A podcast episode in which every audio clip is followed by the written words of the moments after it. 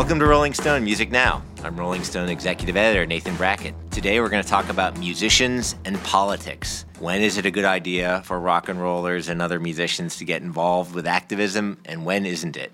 We're also going to talk about what we're listening to in the office and answer some reader mail. But first, today's episode of Rolling Stone Music Now is brought to you by Stamps.com. Buy and print official U.S. postage using your own computer and printer. Sign up for Stamps.com and get a four week trial and $110 bonus offer when you use the promo code MUSIC. We're going to talk about what we're listening to in the office. I'm here with John Dolan, record reviews editor at Rolling Stone, and Suzy Exposito, Rolling Stone contributor and producer at RollingStone.com. Thanks for coming, guys. Thank, Thank you. you. All right. We're going to first talk about a shoegaze band with an awesome name called Pity Sex. Uh, Lucy, Suzy, you brought this song to the table, and I'm loving it. Yeah, yeah. The song is called Pin a Star. It was premiered last week.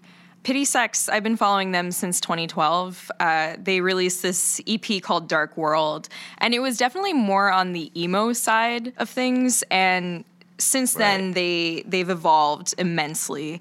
Their last record was called Feast of Love. That's when they kind of took this shoegazy turn. They do this really lovely, like male female vocal trade off between the two guitarists, Brennan Graves and Brittany Drake, who has a really hilarious Twitter account. Lots of like ah. dog and cat pictures.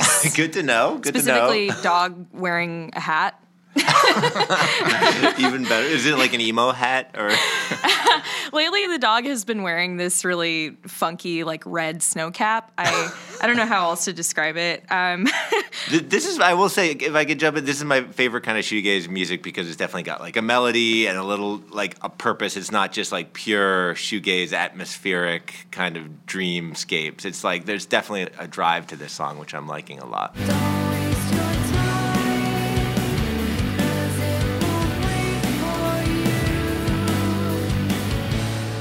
They don't really do the wall of sound thing. They're a lot more melodic, a little bit pop, especially in this new song. I've listened to the upcoming record, White Hot Moon, and it really reminds me of like Lush meets the Lemonheads. Mm-hmm. The Lemonheads specifically because they have these like real kickers, you know, like. Uh, right, the, that's the melodic side, yeah. Yeah, they have these pop structures, you know, but then infuse a little bit of the noisy sprawl right. of shoegaze. So all right, well, worth keeping an eye on. The, uh, Pity Sex on in their their shoegaze phase. Mm-hmm. John, you you brought a song from Cate Le Bon. She's a Welsh singer songwriter, right? Who used to be with the Super Furry Animals. Yeah, who are a kind of '90s R&B kind of Brit rock band, and uh, yes, Welsh. Now she lives in Los Angeles. This is her, I guess, fifth solo record, and it's called Crab Day, and it's just fantastic. It's a great record. The musical references are sort of late 70s British post punk, like the Raincoats and the Au Pairs. Sometimes some of the guitar stuff reminds me of New York, kind of early CBGB's television and, and Richard Hell, though much more kind of skeletal.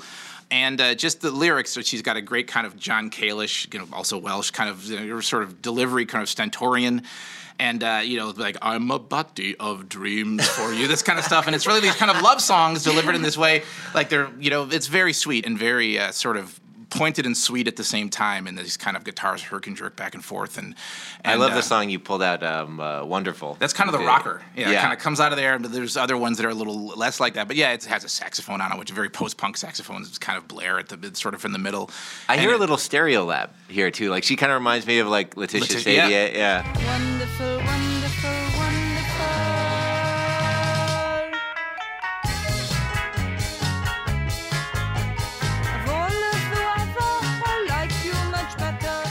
And what's the rest of the album like? This you're, you're saying this is the most rocking song. This sort of is. The rest of them go to different places, I guess, but they're they're of a piece. You know, she uh, is a funny songwriter in a certain sense. Some of the lyrics are kind of like I've been trying to make sense of this, and she's talking about a relationship, putting a very very fine point on some of this romantic stuff in a kind of conversational but also sort of detached kind of way. It's a fun delivery she has. All right, so we'll, we'll look forward to the full album coming out. And then uh, the last song is is just like one of the most like fun hip hop songs I've heard in a long time. Broccoli by uh, Dram. John, do you want to talk a little bit about this? Yeah, it's or? just one of these really great euphoric screwball kind of hip hop songs. Kind of recalls the Biz Markie-y euphoric, absurdist kind of hip hop. It's this guy D.R.A.M., who's a Virginia rapper who had a hit a couple years ago with a song called Cha Cha. Well, actually, let's let's stop for a minute because that's Yeah. worth talking about. Like Yeah. Cha Cha, like was definitely a hit a couple years ago, and a lot of people talk about how Drake kind Yes. of almost like remixed Cha Cha Yeah. uh, for Hotline Bling. I mean, this this sort of loungy little bit in Hotline Bling that kind of reminds me. Actually, it's funny you brought up Stereolab. I remember the first time I heard it, I was like, oh, it kind of reminds me. It's that comes from this, and it's very a reference or even kind of some have said a ripoff of this cha-cha song. This song is definitely kind of like a post I'm famous song, and it's you know with hip hop so so often it's like oh you know I'm rich, and it's such a drag to have an airplane made of elephant ivory. In this case, it's like I'm rich, I'm gonna get out there and I'm gonna spend money. I'm gonna, there's one great line where he talks about eating off of square plates and the looks he gets in the restaurants and stuff like that, and like I'm gonna go and blow ten grand right, now I'm gonna light it on fire, and it's just this sort of incredible enthusiasm for this moment, and it's got a kind of great piano flute kind of loop. It's almost like a brunch kind of element to it. It's like trap music, but you could you know Sunday morning trap music. It's, just a like- great song. it's it's like a great summer song, and I'm glad that D.R.A.M.'s having his moment. A real young nigga from the six stone balls. Real young nigga from the six stone balls. In the middle of the party, bitch, get off me. Goddamn. In the cut, I'm rolling up my. There's maybe a little bit of bitterness when Hotline Right, Bling right. was Time was was, gonna like the leave him, biggest you know, song in the world. yeah. It still practically is one of the biggest songs in the world. Yeah. And D.R.A.M. was playing in some Toronto club some, that night and went on social media saying, "I'm feeling a little bittersweet about this." Yeah, but, history now- has not passed him by. This is No. a great song. Yeah. and it's always a good message to get there about broccoli Yeah. out there. Only so many hip hop your songs vegetables. about broccoli. So. well, anyway, Suzy Exposito, thanks for coming. Thank you. John Dolan, thank you. Thank you. You know, these days you can get practically everything on demand, like this podcast, music, digital magazines, just about anything. So, why are you still making time consuming trips to the post office when you can get postage on demand with stamps.com? With stamps.com, you can buy and print official U.S. postage for any letter or package using your own computer and printer.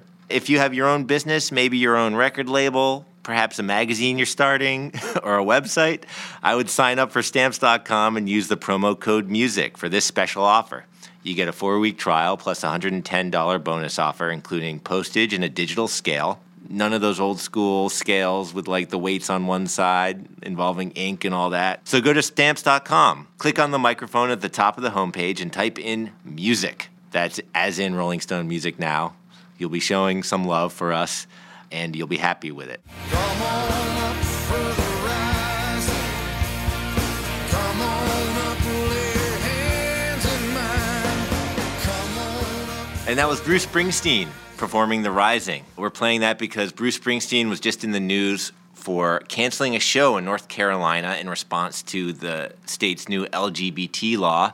Uh, and the reason we're talking about that is that we're going to talk about a pretty huge issue musicians and activism and politics. And when should rockers and other musicians get involved with politics and when they shouldn't? Does it work? Does it not work? When does it work? and to talk about this, I have Patrick Doyle, associate editor. Hi.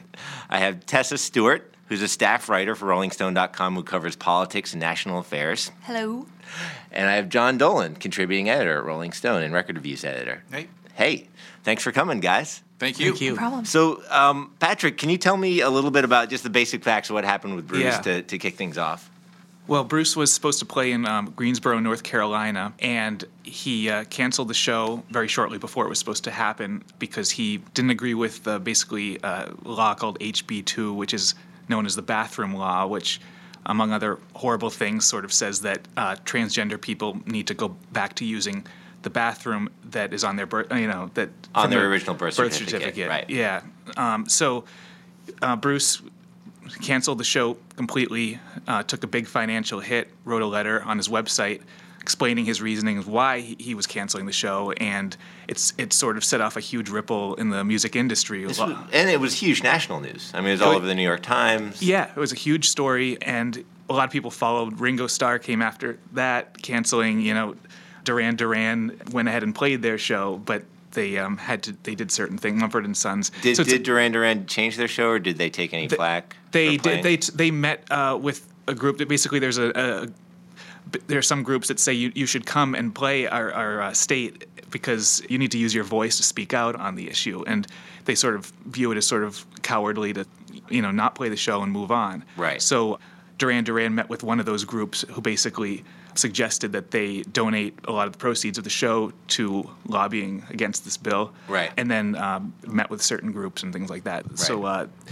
basically, there's a big controversy right now. You know, Pearl Jam have a show coming out in a couple days, and they still haven't said anything of what they're going to do. So I guess maybe we'll know by the time this podcast airs. Yeah, I guess what we will, yeah. Check rollingstone.com for the latest updates. But I, I mean, this is a huge issue because this is something where people get, I, I won't say passionate, but they definitely, people have opinions about whether musicians or celebrities in general, but especially musicians should get involved in politics. Some people have a real visceral negative reaction against it. Some people have a positive reaction. Uh, Tessa, from your perspective as someone who covers politics and like national affairs, when do you think it works? When doesn't it? I think that it works for raising consciousness about the issue. I don't know how much of a hit it'll give the economy in the area where Bruce Springsteen was supposed to play, or Jimmy Buffett, or Ringo Starr, or whoever uh, these people who were who were boycotting it.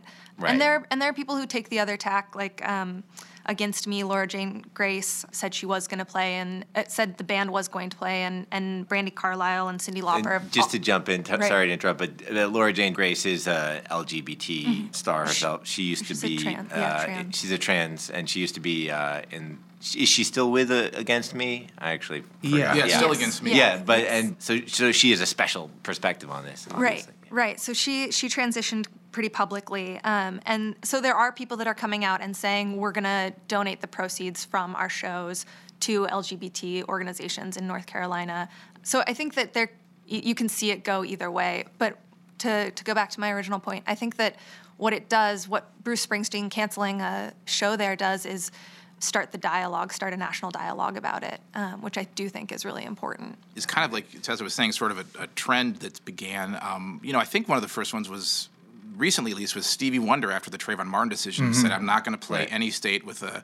The law that opened Stand your ground. Yeah, Stand your ground in Um, Florida, Yeah, right, Florida yeah. especially, which is a huge market for music, and it's a, me- a beloved American figure saying, "I'm not going to go to your state." Um, Wilco had the same thing. They passed a religious liberty law in Indiana, and Wilco said we weren't going to play a show there. Then I guess they sort of modified it a little, and they said, "Okay, we'll go back." Then there's Bryan Adams recently in Mississippi said right after the Springsteen thing, actually they have another religious liberty law, and. Uh, they, he said, "I'm not going to play there." So it's some- something that a lot of musicians have decided to do, and I it think you're right. Yeah, it, what happened in Arizona was it? Who was uh, what? Kanye and Yeah. uh, a lot of people, um, Conor Oberst, Sonic Youth. Yeah. Zack De La Rocha really led that effort in Arizona, Mm-hmm. Right. Um, like Rage Against the Machine. and I feel like all of them succeeded to different Well, degrees. But I I, feel like when it does succeed, just just to jump in, it feels like when they do succeed, it, it turns a state almost into like South Africa during apartheid. No, that's exactly that's, what, yeah, that's, what- yeah. exactly true. It's like it just sort of it's you know the governor's not going to wake up and go oh geez we got to reverse this law let's call an emergency session and get everyone in there. The boss is mad, but I think there is a sense of just feeling like you know if you want to be part of the American conversation culturally, if you want to be part of American life in your state, like we're going to pull out. You know we're not going to be part of. Uh, we're not going to, you know, really include you in the conversation everyone else is having. You're going to be an anathema, and I think that is, I think in some places it matters more than others. But I think it's, I, I think it seems like it's being effective. It does suggest sort of like a little bit of a tipping point. Sometimes the Springsteen thing is a good example. It's like now the governor's saying he wants to have a conversation about it and sort of drawing it, stepping back a little bit, and who knows what will actually happen. But it's a powerful statement, I think, and, and, and, and can have real impact, even if it doesn't actually reverse the law or change the law. Every, everybody keeps saying that Bruce, you know, the people who are opposed to what he did, they're saying that he should have just used the stage as a platform to speak about it. But he, every show, I mean, since the Born in the USA tour, he's spoken uh, for, you know, Yeah, local exactly, charity. yeah. It wouldn't have had the impact that it did. I, th- I think one other way that you've seen it really have an impact is in South Carolina, where the governor Nikki Haley has said that she won't be considering like a similar law there because she thinks it's such a bad idea, um, and that and she really came out and said that after Bruce Springsteen started this conversation. So that's a really concrete Yeah, accomplishment. and that's yeah. the kind of state where they would do it pretty quick. You know, it's like kind of interesting. Like culturally, that culturally, would be that's at risk. um, yeah, definitely. Well, well, let's let's take a minute and, let- and go into a little bit of the history of, of musicians, or you know, I should say, major musicians being Right. activists, and, and look at kind of how successful they've been over the past. John, you and I were talking a little bit about some of the, the most famous examples. Like, can you mention some of the? I think the first big example was the there was a concert in the late '70s, No Nukes. People Yeah. like James Taylor, Bonnie Raitt, Springsteen played at that as well. It was for an organization called Musicians United for Safe Energy, right after the Three Mile Island disaster. Yeah. and that was to raise awareness and raise money. And then, of course, obviously, We Are the World, which was basically a, an act of a generous act of kind of you know the, getting all these people together to sort of raise money. And that was kind of followed interestingly because you know it was it was by this like you mentioned Sun City, which was supposed to be a little more pointed. It was it was the sort of birth of this, I think, where it was like musicians were going to the to Sun City, big casino, kind of a Vegas, where they would like you know bring in musicians, and all these musicians got together. It was organized by Steve Van Zandt and um, Arthur Baker, a producer, produ- uh, or- organized it and got Who a lot of- actually is in the E Street Band. Right, exactly. so- got you know yeah. got uh, soul musicians and new hip hop musicians and and also rockers. Dylan was involved. Um, Ringo Starr was involved. You kind of see the echoes of now and sort of recorded this song called "Ain't Gonna Play Sun City," which was a pretty big single. It got into the top 40. It even did better overseas, and it sort of was just putting pressure on the government there, and it was part of this broader. Uh, cultural boycott of, of South Africa that the African National Congress had declared, which was Nelson Mandela's blanket sort of tent group, had declared a sort of a, a cultural boycott and sort of trying to get everyone to stay out. Um, the most notable exception of people who didn't stay out was Paul Simon, who recorded Graceland there. Right. I would it- actually, you know what? I would add. You you did a nice rundown of the major instances of this. Except I would add one more: the uh, concert for Bangladesh. it was uh, also more George kind of like raising awareness and, and raising 70s. money. There's no real sort of like I don't think it, I don't think it had much to You- do with pressuring the government of you know what I mean. Oh, interesting. You're right. You, it's sort it of was a a pure benefit. Yeah, it was a benefit. for, It was like, basically. you know, yeah. I think one of the biggest moves when you talk about sort of the efficacy of these things and whether you know, is making it specific. You know, not just like a concert against depression, but like really picking something that happened somewhere and saying I can specifically use my clout, like you just say economic clout in this case of Springsteen, where your, your town's going to lose money if I don't come. It's but sort of being very specific of a specific issue, a specific sort of uh, piece of legislation, which is kind of new for rock activism because I think going back to the 60s and 70s and 80s, it was often tended to be kind of, you know, live aid. You know, Well, I mean, Tessa, from your perspective, like more of a political perspective, when do you think musicians aren't effective as as activists? Or Patrick, I'll throw it open to the group. Well, I mean, there's been people like Neil Young who have dedicated their whole, you know, recent uh, last decade of their career to entire albums of, of uh, you know, whether it's Monsanto years or, you know, a whole album about his, you know, electric car and things like that. And and that can when that starts to sort starts to dominate the artistic message, it can be sort of. But then there's the Dixie Chicks. I mean, there's there's a lot of you know. Right. that's- Right. I would say, from my perspective, often when musicians have to do a lot of spokesperson Yeah. type activity, like often if, if there are Yeah. some musicians who can kind of pull it off. I mean, like Bono is someone who obviously is pointed at a lot as someone who goes to like the Davos conference and can talk about a lot to of Congress. issues. Right. Yeah. Not yeah. Right. every musician is as learned as Bono about the issues, and often, like as you say, you know, people were saying to Bruce Springsteen, maybe you should have just played the show and spoken on stage about it. Often musicians don't sound great. They when they sound, Yeah. speak on stage, they often you know they're talking from an emotional perspective and mm-hmm. not all, don't always have the Is- command of the issues. I'm I'm not I'm speaking kind of in broad terms. Right. Well, what Patrick pointed out is really good at this sort of symbolism of Springsteen going like, "This one's for the governor." You know, it's like, well, he's done that exactly for 30 years or whatever. Yeah. It doesn't really have the impact. It wouldn't have made news. It would have made not even. It would have mentioned. It would have been mentioned in the concert review. Like Yeah. he also sort of made but it would, it would have had, had no impact at all. This thing clearly made some kind of at least symbolic, but maybe even actual sort of actual difference in changing people's opinions. I was just going to say, uh, to answer your question, I think that one of the ways they're less effective is in political endorsements. Bernie rolled out this list of like 150 musicians that were supporting him, and a lot of them were really high profile people, but I don't think very many people are like, oh, if.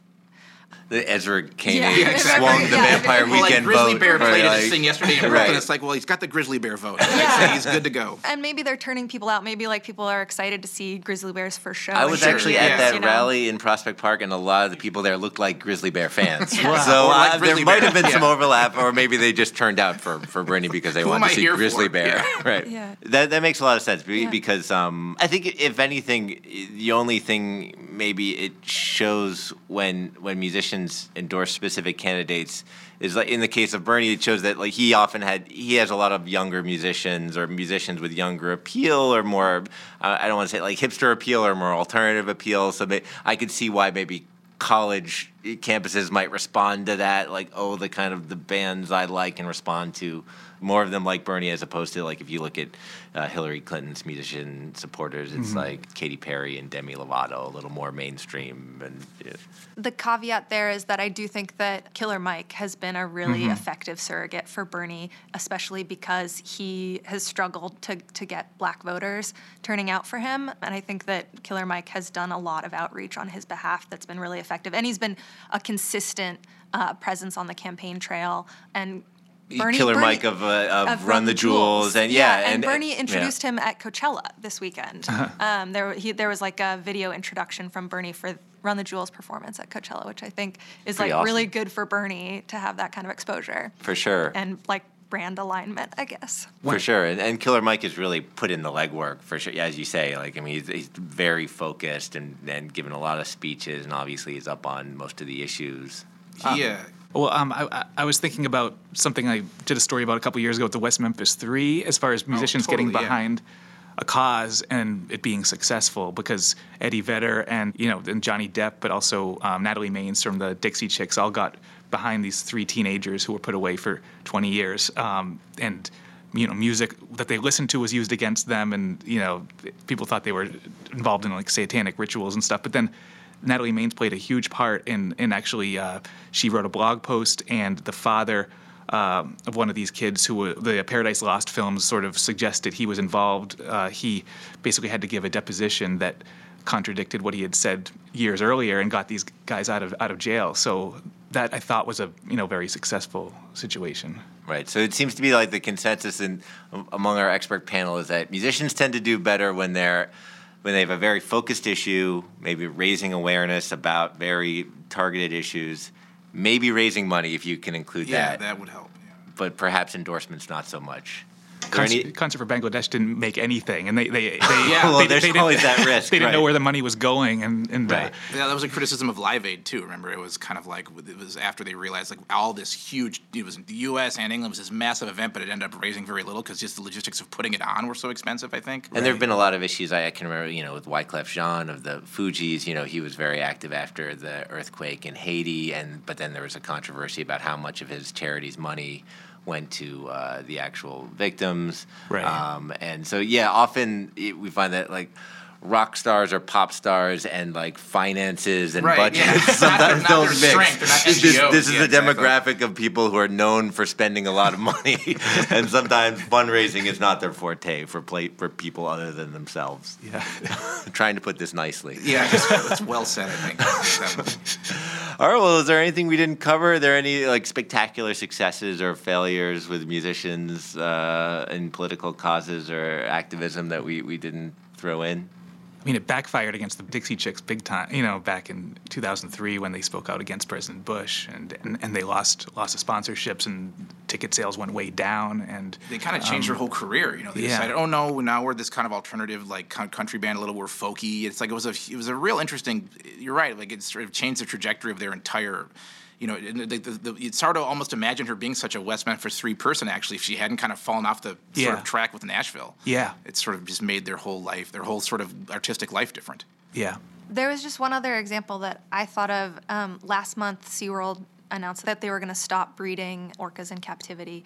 And I don't know if this is really about the musicians who boycotted performances at SeaWorld because SeaWorld um, was hosting a lot of concerts. And there were a bunch of musicians, Barenaked Ladies, Martina McBride, Cheap Trick, Trisha Yearwood, Willie Nelson, Hart, that all canceled performances at SeaWorld. But I think it was more directly tied to Blackfish, to the documentary. Yeah. Right. Um, a lot of musicians canceled their performances after that But I feel like the musicians documentary came out. Right, yeah, but I I feel like the musicians canceling were kind of like the North Carolina thing, a sign that like, okay, this is beyond the pale. This is something that if you care about, if you're a part of the if cultural bare life, naked ladies won't take a payday, they need the money. You know, it's like they don't want to go. It's like we better do something about this. And, I, go and I think the economic impact for SeaWorld was probably big. Like that, those concerts bring in a lot of people to to their facility, and it was probably a, a material impact for Right. them. right?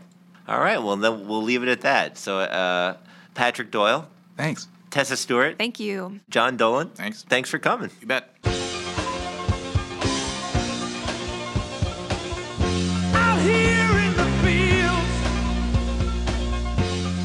That was The Who's Baba O'Riley. And The Who are one of many, many huge rock acts uh, who may be playing out in a field in Indio, California, in what looks to be the biggest classic rock concert ever. Jason Newman from RollingStone.com is here to tell us uh, a little more about this. Jason, can you say what's happening here? Yeah, so it's either the death knell of classic rock or the greatest night in classic rock history. So you have uh, Rolling Stones, Paul McCartney, Bob Dylan, Neil Young, Roger Waters, and The Who. All are in talks. It has not been confirmed yet, but all in talks to do a Coachella type uh, three day festival. So it would be two acts over three days each um, in the same area as Coachella, run by Goldenvoice and AEG. And they are in the works. Neil Young's manager has confirmed that at least Neil is is in, um, and we're all kind of waiting uh, for. And he, Neil Young's manager, Elliot Roberts, was Right. the one who kind of spilt the beans. This is Right. the- you're He was one of- to, to he- Billboard. Uh, we should give them credit. Billboard and Los Angeles Times both. Right. They, uh, he he's the only one to go on the record and say this is actually happening. Right. Um, but I think as to the best of everyone's knowledge, everything is still kind of in the works. But it seems like uh, it's a go if all the the money is right for It- everyone. It's, it's looking pretty serious, yes, Right. and uh, it just looks like it could happen.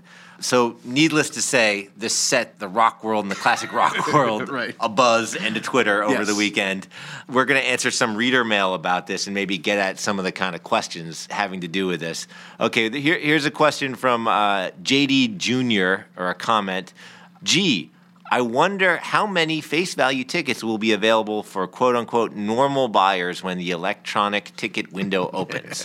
okay, well, that kind of gets at the $64 question, uh, or maybe the, the much higher value question. Right. What are tickets going to be for this? Are, are you ready to venture a guess? I am. I have. I have thought long and hard about this over the weekend since I don't do much else, and I, I'm putting it at about uh, eight or nine hundred dollars for the Wow. three days. That's what I'm guessing. I think with the economics involved of bringing all these guys together, I just don't see feasibly how you even go anything less than you know six or seven hundred for a regular ticket. The thing with this though is that because a lot of the fans of a lot of these bands are a little older and have a little more income, my guess is you're going to see a huge ton of all these VIP packages, cabana packages, These giant the- the pool m- par- packages, RV packages. The mothers of all golden circles. Yeah, so this. Yeah. you're gonna probably see these like these price points where it starts at a certain level, but then just like any other festival, but just on steroids, you're gonna see these like probably you know five or six thousand dollar packages where you get all inclusive everything. You know they know who their audience Th- is. this on this one. demographic is kind of the, the concert sweet spot. Like Right. these are the people, you know, the Stones are infamous for offering, you know, well, they're they're, really they're nice infamous. but- They're they're well known for making sure their tickets are being sold for the market value. Sure, they're Uh, they're capitalists. yes. Stones fans tend to be well-heeled people these days, or Right. people in their prime earning years uh, who are willing to pay 250 Right. 350 450 dollars for a ticket. And, and by all accounts, this is not going to be a tour of any kind. This will be, you know, the one three day weekend you'll be able to see all of these acts together. So, you know, they'll definitely be hyping this as a global destination spot for rock fans around the world to travel as sort of this classic rock mecca in the same way that, you know, Coachella in its early years was for alternative music. And again, I, I don't want to get you in trouble here, Jason Newman, but like, would you even be willing to guess what some of these bands are making uh, or artists are making for, for a gig like this? There were early estimates, and of course, this is unconfirmed. There were early estimates that it was looking at about four to five million uh, per group. Well, that sounds right Yeah. because you, Coachella headliners can make a, around in the vicinity of two or three million. Yeah, it's- it's you know, about two million at, is at the- top tier. Right. Uh, and uh, this is kind of a Coachella on steroids in the sense that it's a kind of a once in a lifetime thing. Right, and they will, you know, obviously they'll be certainly hyping up the fact that I mean, you really, if if this does go off, you will never see this lineup combined ever again. Right. it's just not feasible. So they will definitely be hyping that up a lot. Well, let's answer some more reader mail. Okay, this is from a commenter named Toby. They should add David Gilmour. He just blew minds across the country, including this one in NYC. Why isn't David Gilmour there? I, Well- we can't really. I don't know if we can venture to guess, but do you have any opinions we could on take this? one shot. Uh, there is a man named Roger Waters who Oh. he shared the bill with for a very popular band, um, who is allegedly confirmed for the bill. It has always It- been a little odd between Waters and Gilmour, so it's very possible that Right. they don't want to share the stage. who knows? But you know, been- we don't wanna speculate, but could have been a deal breaker. Drake brought out Madonna last year. Guns N' Roses brought out Angus. Maybe Roger buries the hatchet again and brings out David. And they Maybe do- there'll just be a? David Gilmour hologram Yeah, for this. yeah. Tim and Tupac. Okay, another commenter asking uh, or commenting, get in Brian Wilson as well. And there's actually another commenter, 7 up 17 to go is the, the username saying, wouldn't it be nice if the Beach Boys were there? Question mark, question mark, question mark. Which which iteration of the Beach Boys? Right, and uh, it, that might be too much to ask because Brian Wilson and I know Mike Love just did a tour together, and I think Mike Love broke it off. There might be a little bit of animus Sure. there. Again, we don't want to speculate, but it's And, and I and I would say to uh, to seven up, seventeen to go, if that is your Christian name. Uh, how much more do you need? There's so much good stuff on this bill. Like you could play that game forever, where it's you know why isn't so and so on the bill, and who knows? Maybe they add acts to this, but I don't know. It's a pretty solid lineup so far if you're a rock fan. Uh, this is the final comment from a user named Dexsoft. Uh, if they're going to have these artists from the 60s, then why not include black artists? The same time the Beatles, Dylan, the Stones, and the Who were selling millions of records, so were the Temptations, the Four Tops, the Supremes, Aretha Franklin, Gladys Knight, Smokey Robinson, Marvin Gaye, Curtis Mayfield, and more. Funny how the music that most of the rock bands copied on their way to fame is now ignored.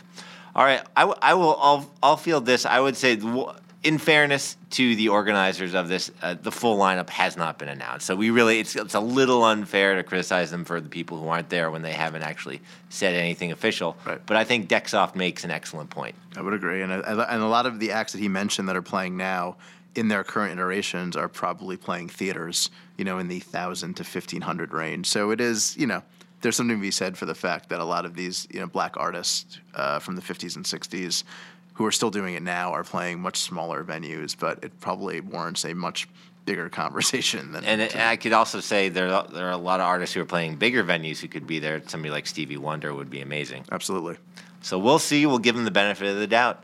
Uh, so, Jason, I expect you to be tracking this uh, in the coming months, and you'll be keeping the, us posted. The the senior geriatric correspondent. That's right. Thank goodness you're on the case. no worries. Thanks for coming. Thanks. and that's it for Rolling Stone Music Now. If you like what you heard, please subscribe to us on iTunes or wherever else you get your podcasts. And read more about all these stories on rollingstone.com or in Rolling Stone magazine.